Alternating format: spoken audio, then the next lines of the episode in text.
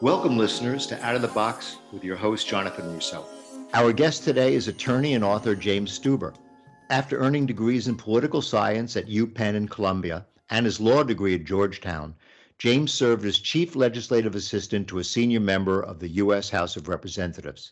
James then embarked on a career in private practice, but in 2014 he returned to public policy as he began research on his book, What If Things Were Made in America Again?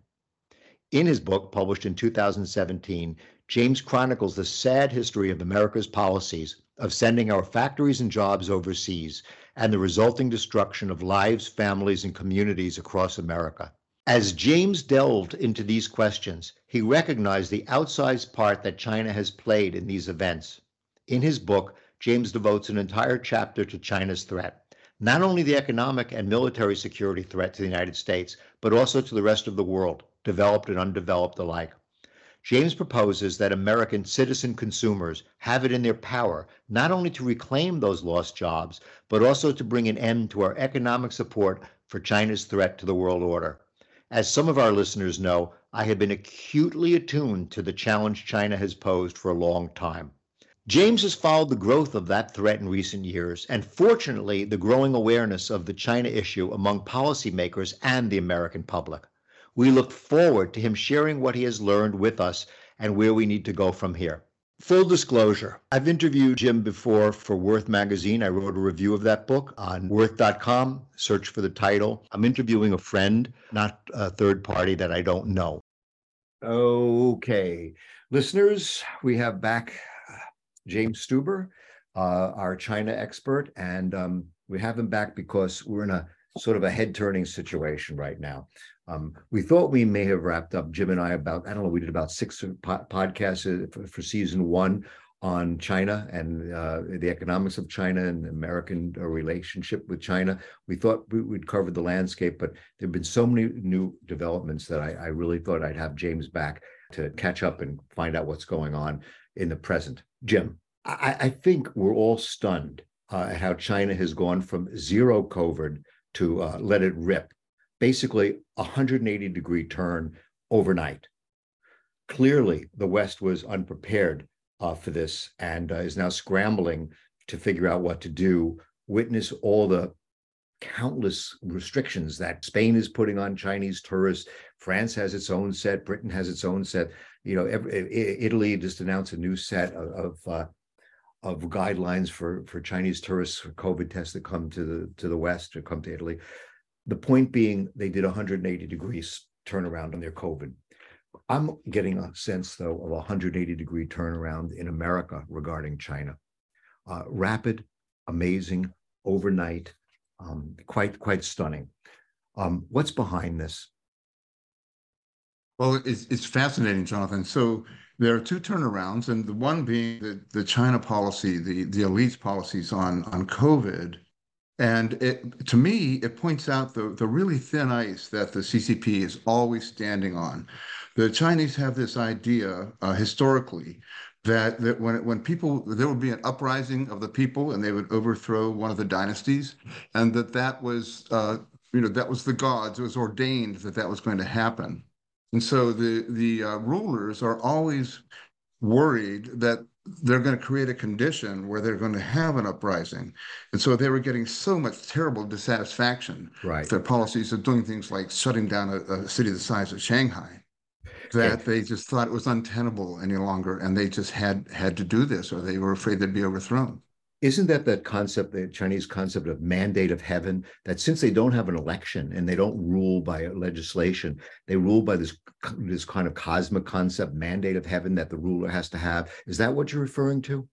Yes, uh, thank you for re remembering the term, and that's it. And and they uh, this is really a belief that's run down through the centuries yeah. in China, and I think that the CCP still, you know, this is really widely held uh, maybe only for pragmatic reasons, but I think that's what I think that's what's at work here. There, and then on on our side, it's it feels like it's overnight, but I, my sense has been kind of like in the last five years we have seen this growing, but the curve is probably steepening as we've seen people wake up uh, uh, on you know on, across the political spectrum but especially on the conservative side, you know, people like Senator Josh Hawley. So it has been head turning both on the Chinese side and on the American side. Uh, it's just really hard to keep up with these changes in attitude on the part of the Chinese elites and in, on the part of the American elites and the American populace. Right. Jim, I read something in the Wall Street Journal, an editorial. I can't find it right now, but I, I it was vivid in my mind that um, the, the belief was that Xi knew all along these these couldn't work. Um, these lockdowns couldn't work. He just needed to keep them in place until he assumed power for the third term and perhaps for life.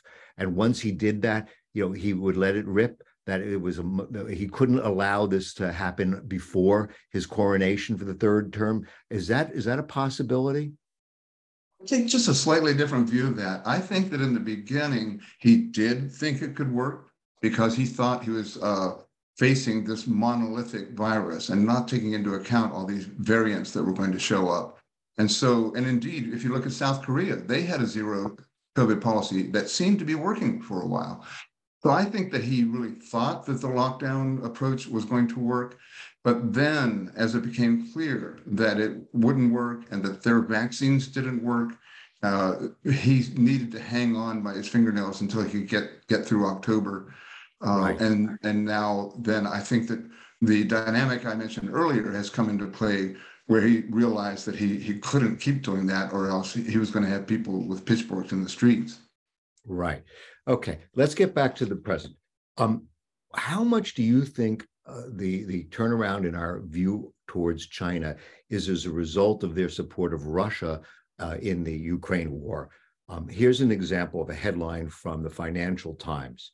China tells Brussels not to cling to US as rift widens over Putin's war. So let's just walk this back. China tells Brussels. So China's telling Brussels what their policy should be with the regarding the Ukraine and the US relationship. I mean, not only is that arrogant and extremely um, uh, offensive if you were Brussels or the the EU, but it's just wrong. I mean, we all know that this war is wrong. You know, they're saying, quote, um, Russian Russia has security concerns, unquote, and that China thinks that that should be recognized. Listen, I understand Russia has security concerns, but that's not an excuse for civilian infrastructure destruction, rape, torture, uh, b- bombing, you know, mad madness that's going on and destroying the Ukraine. I mean, that's not how you answer quote security concerns. Is that what China thinks is the answer to security concerns? Is that how you address a security concern concern by invading and destroying a, a, a people and sending refugees fleeing? So how let's go let's go to that eh, question. Are we shocked that China's supporting Russia? Is this like thrown even the UE into uh, you know, into questioning the China China model, the China relationship? How impactful is that? I don't think I'm not shocked, and I don't think anybody should be shocked because China is just another authoritarian regime like Russia always has been and, and will be for the foreseeable future. So it, it's not surprising to see them in cahoots.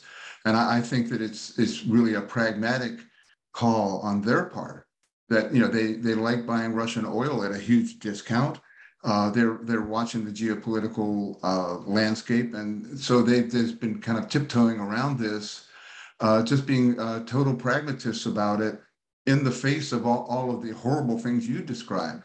So I think that it has just served to undercut China's position in the world, in Europe, uh, and probably even with the American, you know, voting populace that, that you know that they see them behaving this way. But I don't think it's surprising they're they are an authoritarian state. It's a dictatorship. You know, we all know that. You know, we all know that. But there's a, a, a gigantic Chinese company called BYD. Many people may not know about BYD. Fortunate if you don't, because you may hear about it in the future in a unkind way. But BYD is in fact a larger uh, a larger manufacturer of electric vehicles than Tesla is in China. Okay. BYD now wants to expand, like Hyundai or Kia did, um, into Europe. They're establishing a network of dealerships. They, they want to sell uh, electric cars to the Europeans.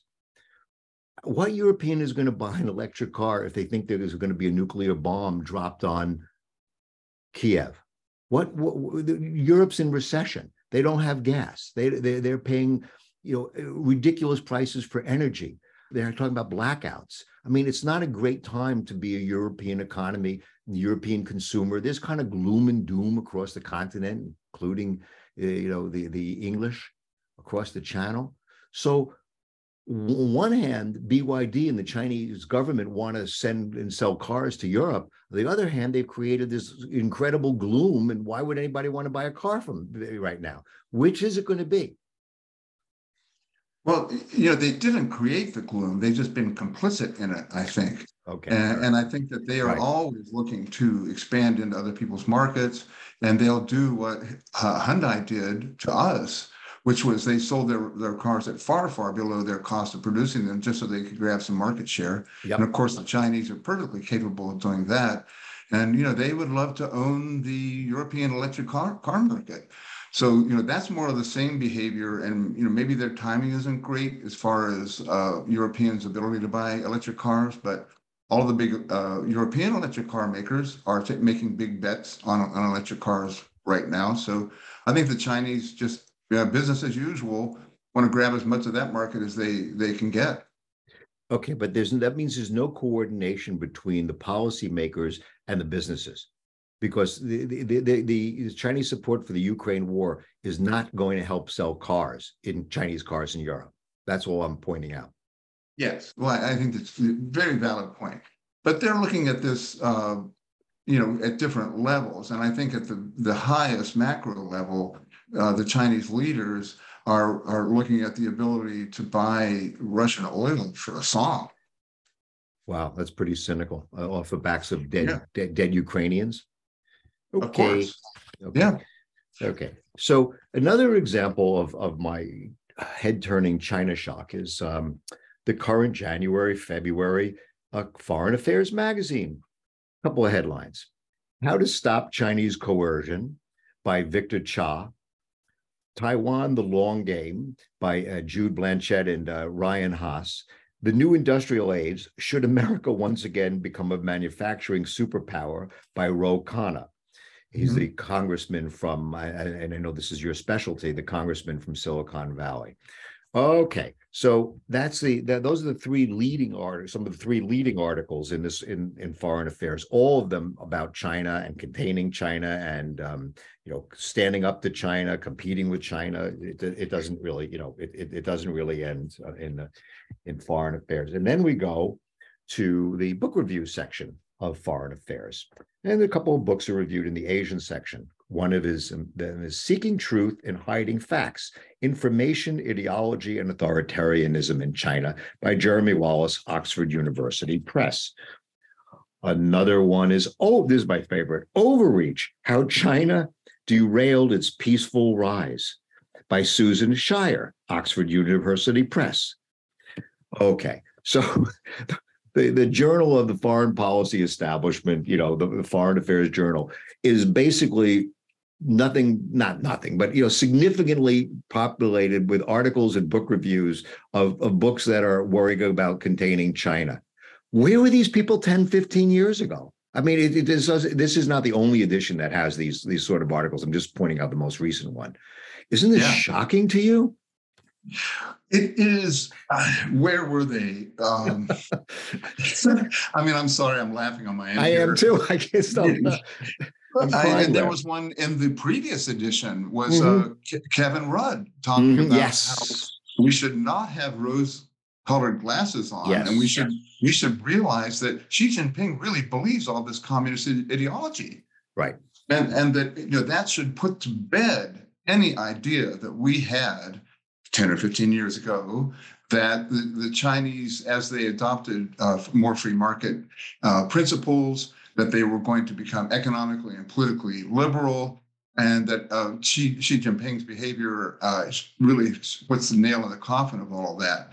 So I don't know how long ago they should have awakened to the idea that this wasn't going to work, but it's you know, longer than 10 or 15 years ago, it should have become evident that this, this wasn't happening. Now, some of it, you know, the Chinese were were uh, doing the old art of war thing uh, right. and not showing their cards and uh, being very quiet about the fact that they were still communists uh, and and they believed all the all you know this dialectical materialism, all the things that uh, you know we leading edge baby boomers were taught about communism back in the Cold War uh, remained true.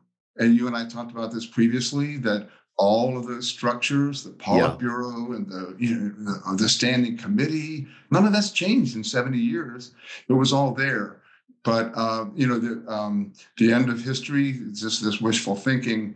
Um, well, at least they've awakened now, but it's pretty pathetic. Right. Um, okay. Not only is it pathetic on this um, intellectual level that that all these scholars in foreign affairs are writing about, but if I'm not mistaken, the military is really, really, really alarmed.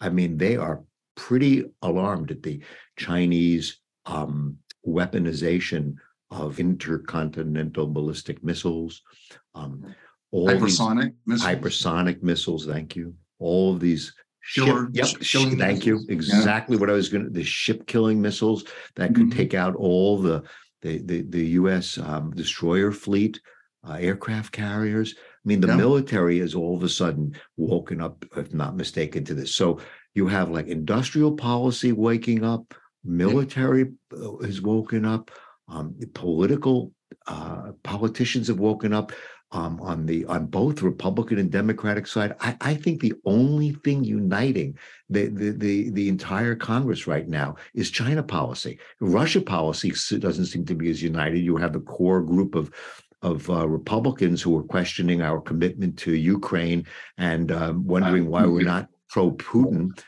Um, so what's yeah. going?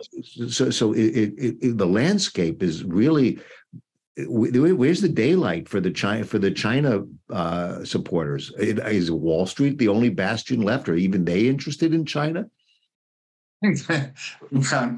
Unfortunately, I think they still are, and maybe some of the you know the global companies like General Motors who sell more in China than they do yeah. in the United States. So I'd say probably some of these you know these big global corporations. There's still some support for it there.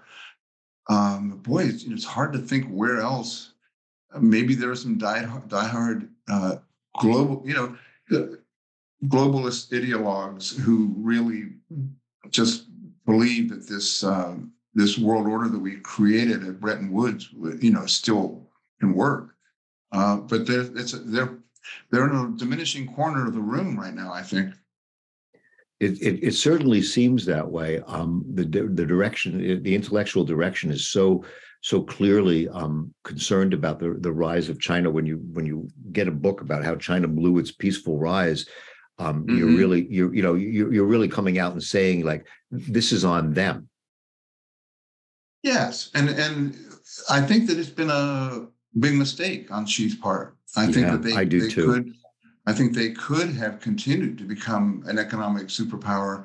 Uh, I was reading something in The Economist about how it may well be that the Chinese economy will always be 10 or 15 years away from surpassing the US economy. I read because, that too. Yeah. Mm-hmm. And, and so, uh, you know, maybe they blew it just because by going in this direction of, uh, of ultra nationalism, military buildup, paranoia, uh, and that that they just left a lot of economic cards on the table. Probably, but boy, when you look at their progress and you realize, you know, that they shot down a satellite from, you know, in outer space, uh, they've been to the dark side of the moon.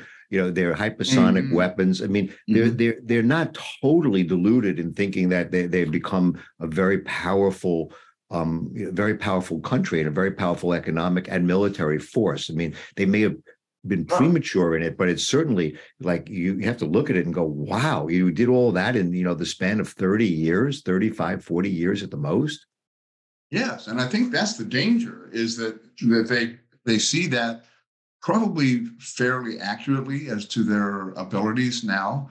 Yeah. And so there's, uh, a, you know, a lot of sentiment on their part to s- strike while they're at their peak and before we play some catch up ball maybe they, you know they want to go for Taiwan while they they still feel like they have the upper hand. Yeah, um, that's a that's a uh, belief that would basically I've, we've spoken about this before end the world as we know it you know if there is a conflict in the taiwan strait and shipping um, is is prohibited there insurance companies won't insure anybody and there's just a danger of, of going anywhere near you know the south china sea um, it'll make the covid lockdowns it'll make the the 2008 uh, economic crisis look like child's play I mean, mm. we're talking about potential, you know, to to basically go back into the dark ages if if the if if China invades Taiwan and cuts mm. off trade with the the entire world. Um, or trade is cut off by, because of military fear from the entire world. That's throwing a monkey wrench on the planet. It'll even make the Ukraine war look like um, a, a, small conflict in terms of the the trade barriers and the and the contraction of trade and the GDP loss in the United States if there's a real China Taiwan conflict. Um, yeah, I think you're right, and I. I yeah. think that's actually the best case scenario. That's yeah, okay. Well, that's the best case scenario. What's the worst case scenario? That it really becomes a world conflagration of, of military uh, oh. conflict. Wow. Well, this has happened before. You know, we didn't think Germany would do this. We didn't think Japan mm-hmm. would do this. They felt. Yeah, we they, didn't think Putin, Putin we would didn't, do it. Yeah, we didn't think Putin would do it. Right. So we're 0 for 3 in that regard, aren't we? I mean, the West yeah. is really 0 for 3 in that regard. We really didn't think that that that Hitler would ever Hitler would ever do what he did. Um, no. Although the, all the signs of rearmament were there, you know, we never thought the China, the Japanese would do what they did, but all the signs of rearmament and aggressive war were there, exactly paralleling China you know, taking over islands bit by bit, declaring economic zones to be theirs. You know, they haven't really invaded uh, Manchuria yet, you know, or or mm. Korea. Uh, they haven't done anything like that. The other thing that that I think has shocked everybody uh, is is um, their support of North Korea.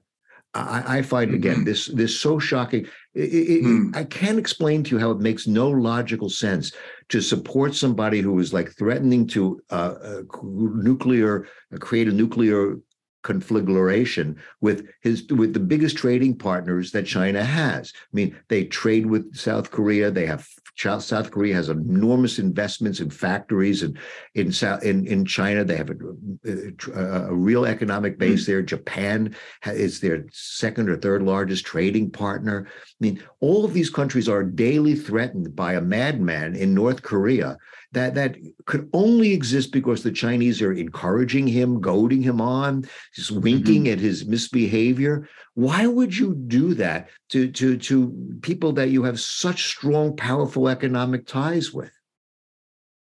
Does that make sense?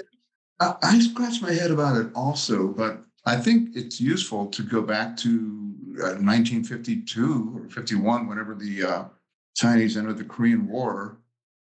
Um, you know, so maybe a piece of it is, ideolo- is ideology. Maybe a piece of it is just geopolitical alliances that they they just have this historical alliance with Korea that they don't want to give up. It's it's puzzling, I have to say, but it seems to run deep, and it's it's uh, scary to me that we seem to be replaying something that happened in you know 1950. Yeah, only this time with, with, with, nuclear weapons. So it's not the same as as, as 1950, where it was uh, you know bullets, yeah. ha- bullets, howards, howitzers, and uh, and and, yeah. and, a, and, a, couple of you know a couple of incendiary bombs. Yeah, exactly. Uh, so the stakes the stakes are, are higher. Which so re, which reminds me, um, as far as how to avoid that conflagration, I, I think that the best thing we can do now, we and our allies, is to make a very clear statement that we would support Taiwan militarily if, if China moves on them militarily. And I think that Biden could be clearer on that in his message. He just needs to say, yeah, we support the one China policy, but not by military means. We support yeah. the one China policy as long as it's done by the choice of the people. We're 100% for that. We will not support a one China policy that's achieved through military action. And I think that's totally consistent with our one China policy stand. And then to avoid what we did in Korea in 1950, which was sent a signal that we didn't care about Korea. So then when uh, Kim went to Stalin and asked for permission to invade the South, he said, "Sure, fine," because you know they're not going to do anything about it. So as long as the Chinese, I think that if the Chinese believe that their costs of, of doing of money against Taiwan would be prohibitive to the to the Chinese, that's going to be our only hope of keeping them out of there. Otherwise, I think they would have gone in. Honestly, Jonathan, in the past this past fall, wow, uh, right after the October meeting, if right. Putin hadn't done what he did and and, and kind of made, made them stop and think, oh, maybe that wouldn't be a good idea. Didn't Biden come out and say that we would intervene militarily? I thought he got, he, he, did. he, did. He did. He did. And I just think he, he could and I and I support him 100 percent and he he, but he should what he should do is clarify and say we're for a one China policy as long as it's done by peaceful means. And then that I think that that gives us uh, a, a, rational stand to take that's also consistent with uh, our law that's in place of of uh, supporting Taiwan militarily. Right. You know what really depresses me? Um, how because of China and Russia, China in the in Asia, Russia obviously in Europe. We're now supporting rearming people who have a long history of not using those arms very well. You know, yes. Germany is now committed to uh, two uh, percent of, of their GDP to rearm. They're going to definitely rearm. They're going to have their own weapons. They have some very. I can't wait to see those weapons too. Uh, anybody who can make a Porsche, you know, and a BMW motorcycle, I, I, I really fear to see the weapons that they that they that they end up developing. Uh, it's going to be technologically so far superior to anything we have. It's it's going to scare the shit out of us. And then we, and now and now Japan, you know, two countries that that after their their World War II devastation, after Cologne and Dresden and the firebombing of Tokyo, and then the nuclear bombing of you know Hiroshima and Nagasaki, kind of said, you know, guys, maybe we'll be you know, pacifistic. We'll we'll go under the U.S. umbrella. You didn't come in here and, and rape our women. You didn't come here and you know hurt us. You had the Marshall Plan for for for to rebuild Germany and make it a civilized place. And in Japan, you know, we we we occupied it in a peaceful manner and rebuilt the whole thing and ended up buying you know uh, Toyotas. I mean, no other occupier in the history of the planet has ever treated its defeated adversary with the kid glove support and love that we treated Germany and, and, and West Germany and Japan after World War II. Okay, ever. Nobody's ever done that. But now, because of China and because of, of Putin, we're going to gladly watch as Germany unified now, right back to World War mm-hmm. One and World War Two, rearms, and Japan is now going to rearm. And you know, mm-hmm. it's not, not going to be long for them to want a nuclear bomb because the nuclear bomb is what prevents anybody from invading you. Let's let's be real. That is what it it takes.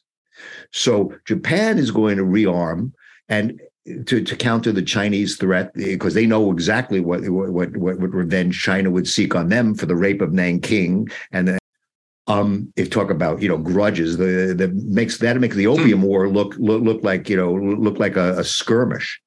yeah, so it's very concerning. Okay, so that's what so, they forced us to do. They for us. They, they forced us to cheer on our defeated World War II adversaries to rearm. Great going. Exactly. Yeah, I think you're exactly right. That we it was it was nice and it was really nice, wonderful when they could be pacifistic and we wouldn't have to worry about what elements of their society might be, you know, be getting in charge of things again. Right. Uh, and and that we could just spend, you know, enormous percentage of our GDP in keeping the world safe. And they, uh, Putin and, and Xi have removed that that possibility from us that we can no longer rely on that. And so I think that it has indeed created a situation where uh, all, all of the Western powers have to step up and, and do their part. But then it, it, as you say, it raises the threat of these elements of German society. The Nazis are very strong there still. Uh, and in Japan, the, the imperialists, mm-hmm. um, you know, that mm-hmm. can all rear its head again. And now yep. you've got a, a country armed to the teeth that, that's dealing with that. So it's a regrettable development. It really is. Yeah. You know, many many historians have always said, you know, World War II was just a replay of World War One. It was a really one mm-hmm. war fought over, you know, fought with an interregnum of a few decades. And uh, you know, we we we we don't want to see that again. But that's the way it now is being pushed by by the, the Chinese and the Russian aggression. Um, not a good thing, as we uh, you know, as we as we both know. Okay. Yeah, and as you mentioned, the stakes are so much higher now. I mean, even without oh, yeah. nuclear, even without the nuclear piece, with with precision guided inter- intercontinental ballistic missiles. I mean, oh, honestly, you may think yeah. I'm crazy, but I drive around and I look at like overpasses and things and think about uh, what happens when that gets blown up. And, you know, the, the society can be brought to a standstill. Oh, in and, a minute. You know, we can have our own Ukrainian winter. Oh, in a minute, in 36 seconds. The, yeah. the, the, 36 seconds, one intercontinental ballistic missile lands in Penn Station or lands in you know downtown. Chicago or, or, Los Angeles or Miami. That's it. I mean, what's going to you're going to fly anywhere? You think they're going to you're going to put airplanes in the air when when they're uh-huh. inter, you know missiles flying around? I mean, we don't realize how fragile this is. You, are absolutely no, right. No, no, it, it, I, I was yeah. I was with a couple of guys recently who are you know big data guys, and they were showing me the building in Philadelphia that houses like this enormous internet node. Right. And like you know, the Chinese know where that building is. Sure. It's enough to be make you become a prepper. You know, there won't be any any use for that in a dystopian, zombie, dangerous. Where you could, you know, this is like uh, this is like an aside to this conversation. But I have these friends that that that are preppers, or so you know that that believe in physical gold like they're telling me about mm-hmm. physical. And I'm like, don't you understand that if you have physical gold and somebody hears that, they're going to go kill you? right, you, you're going to be the first person that the armed, you know, armed anarchist posse is going to go find when when it's known that you know Joe Joe Jones up in you know the Catskills has you know a big store of physical gold. they think that's going to save them. Anyway, that, that's a real digression. We can cut it out. Okay. Well, but I mean, it does. It leads to you know the, the need for really wise policymakers, you know, being at the helm and helping us navigate this this uh, scary new world we're, we're living in. And as you said, it's head spinning. Uh, it's you know six, 10, 12 months ago, we were living in a different world. Yeah, that that's what is really head spinning. That the policy, it's the the politics, as we said, the political, intellectual, and military uh, have all woken up, and and they're no longer playing the same game that they were before. Um, yeah. It, you know, it's all possible that that this will that this will ratchet itself down. Um, that that that could happen. It could it could ratchet itself down. I'd like to see perhaps that. with with China, it might. I think with Russia, it's going to be a tough slog. Yeah, yeah, that that's agreed. I, I did. China send out some signals already to Australia. They wanted to try to make nice. I, I missed it. I'm glad to hear if they did. Yeah, I heard that they did. They've already like you know made some statements. You know that maybe we can you know start again and rebalance our you know rebalance our needs or whatever. Yeah, and maybe the next time you ask us for an investigation of the origins of COVID, we won't stop importing coal from you. Yeah. What's your forecast for China and COVID? What is going to happen with, with uh, you know, we had a million deaths in the United States. We have an aging population. They have an aging population. Evidently, we have five ICU units for per X amount of American citizens. They have one per the same amount of Chinese hmm. citizens. Mm. Um, you know, their medical technology is not our medical technology. Um, and uh, although, you know, they, they certainly have advances in this, their, their vaccines are not as good as our vaccines, supposedly. There's a yeah. whole whole lot of stuff going on over there. What's what what do you think is going to happen to their economy in the next is it just going to, you know, they're just going to bury a lot of people and that's the way it goes? I mean, they're used to that. I mean, they buried 30 million people during Mao's famine. You know, it's not like they don't know mm-hmm. what mass death is in in in China. A lot of people have relatives that died in that. You know, it, it was in their lifetimes, you know, it, it wasn't something uh, in the 17th century. It was in the 20th century. Yeah. So what's yeah, going to happen? Well, I think one thing that's going to happen is there there are going to be a lot of, of deaths and a, an overwhelmed emergency rooms, and uh, you know those those tent hospitals are going to be going up again. I think it'll yeah. be a lot like New York City in the early days of the, of uh, of COVID. Yeah. And or, or Milan, so, or Milan, where it, yeah. Milan was a shit show. Northern Italy was a shit show. Made even New York look yeah. good. Yeah, yeah, exactly. So I think you'll see a lot of the vulnerable population dying. Yeah. Uh, but then you're going to see it getting in, uh, getting into the factories. Um, and you know, it's going to remind. It reminds me of our meat processing plants. You know, yes. running rampant. Right. Right. Um, I think they're going to have a really rough go of it. And as you mentioned earlier, right, uh, it's going to be hard because uh, you know, other countries aren't going to be wanting them coming around. Um, it's going to be very messy, and I'm not sure that it's going to be much better than if they continued their lockdown policies as far as the unhappiness of the Chinese population when all this is coming down.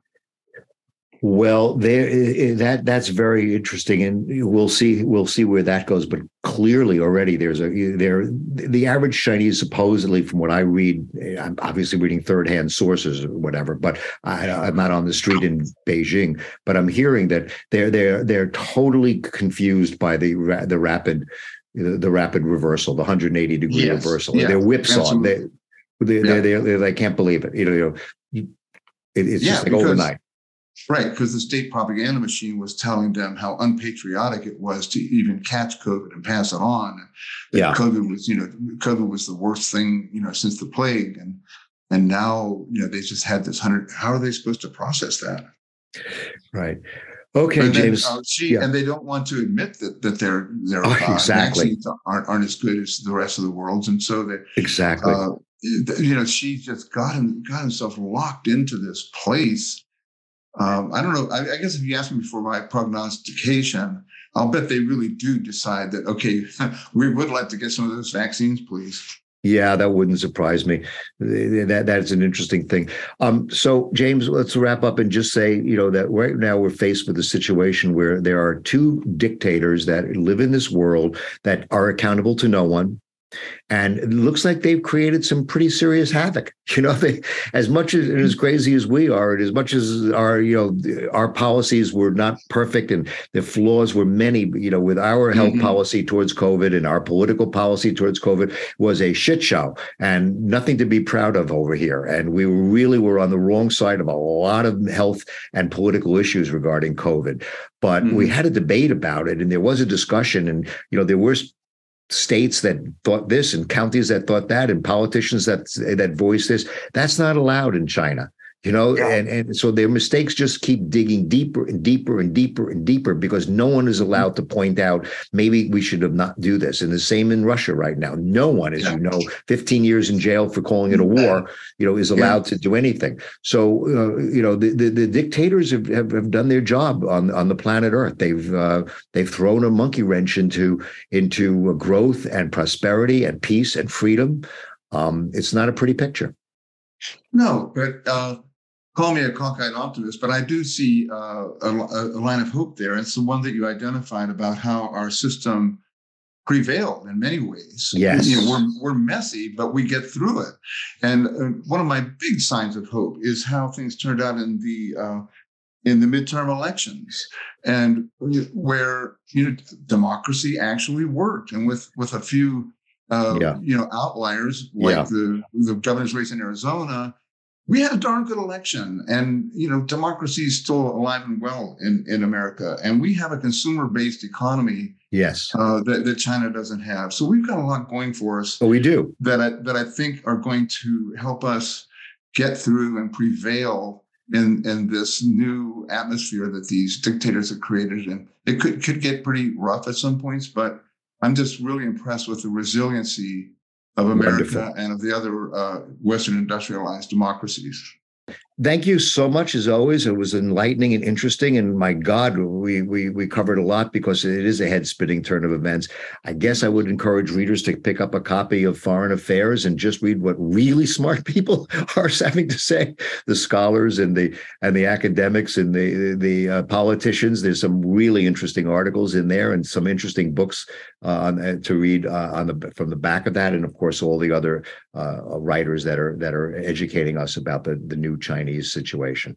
Anyway, James, thank you. You you stay on the on the good path and uh, keep up what you're doing, and we'll uh, talk again.